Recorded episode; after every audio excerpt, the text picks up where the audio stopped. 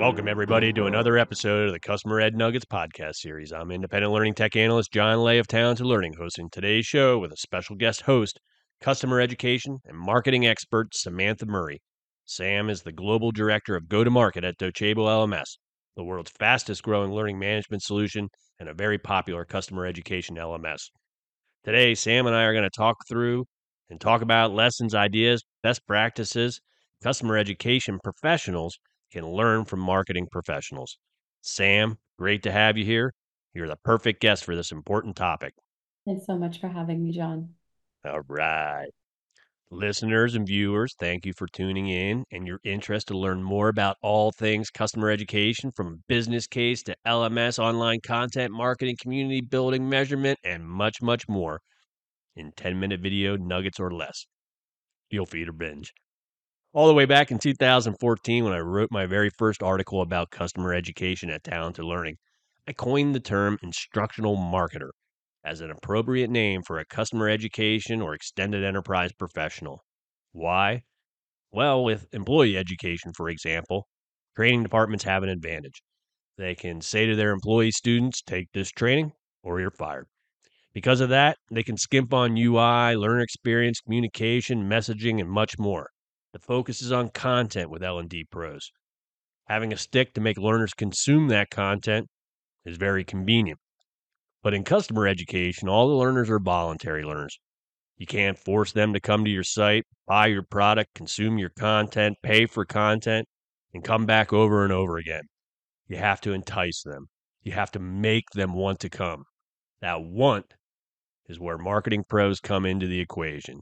They've been dealing with making people want to do things for decades, maybe centuries or more. The marketing skill set is formalized, evolving rapidly, taught inside and outside of universities, and is highly scientific and measurable. It's not a skill set though that most L&D folks have. Worse yet, many L&D folks don't know what they don't know about marketing, making it a very dangerous blind spot. Hence the purpose of this customer ed nugget. Sam and I wanted to highlight some key concepts in marketing that all customer education and learning development pros, at worst, need to be aware of, and at best need to know and implement to increase overall success of a customer education program. All right, let's get going. So, Sam, with that context and your extensive marketing and customer education background, I'm going to let you go first. Plus, you're the guest what is the most important thing customer ed and l&d professionals can learn from marketing? First things first personalization and i know this is a huge buzzword in the l&d industry particularly in customer education. What does that mean? We want to deliver the right content at the right place at the right time right? But how do we actually do that? It's it's complicated. It's complex to try to do this. So um, in marketing the first thing that we always do is try to understand the audience right you need to try to understand your learners and the learner journey so that you can ensure that you're offering up content that's actually going to resonate with them, depending on where they're at on the journey with your particular brand, with your product, whatever it may be. Um, this may look like market research. So you're looking at their needs, you're looking at learning preferences, you're looking at their behaviors, et cetera. Um, and all of this can be really helpful in developing a learner persona, right? So the same way that we would on the marketing side when we're creating an ICP or a buyer persona, you can go through the same process and actually create a learner persona for the different learners that you're serving. Um, another big one is product usage um, or product telemetry, product usage data, right? So much information contained in how your customers are using your product today to help inform the way in which you personalize that content. You want to make sure that you are you know meeting their needs at the particular moment in time that they are facing some sort of challenge we do that in the marketing world right if a uh, someone is on the website and they're trying to just book a demo, you want to make that as easy as possible to get from point A to point B. Same thing can be said about the way in which you train your learners. And of course, you can do this in platform as well.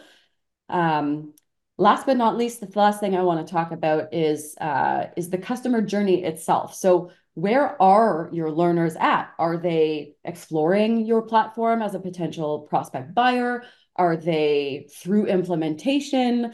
Did they just renew? All of these critical moments in time offer up an opportunity for you to actually really hone in on the message that you want to drive at that particular moment. Are you trying to get them to adopt a new product? Are you trying to unblock them if they're having a challenge, right? High support tickets.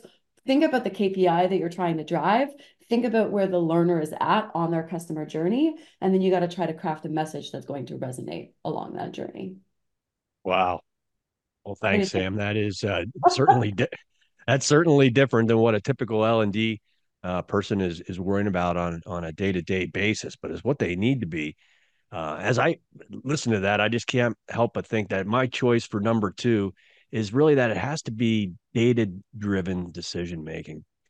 And uh, there's a famous quote uh, by a retail manager here in Pennsylvania, all the way back from the late 1800s, John Wanamaker, and he paraphrased as saying, "Half my marketing budget is wasted. The trouble is, I just don't know what half."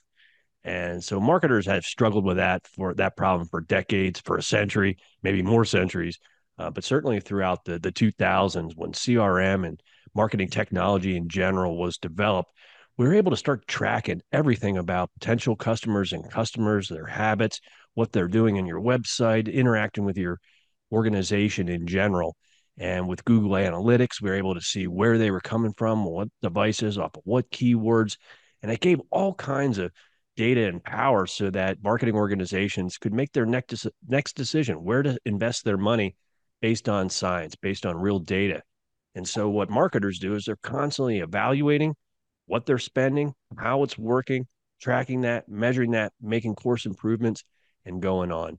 And uh, that's the same thing that we, as learning and development professionals, need to do. We certainly do it uh, over the decades, but what we lacked was that data.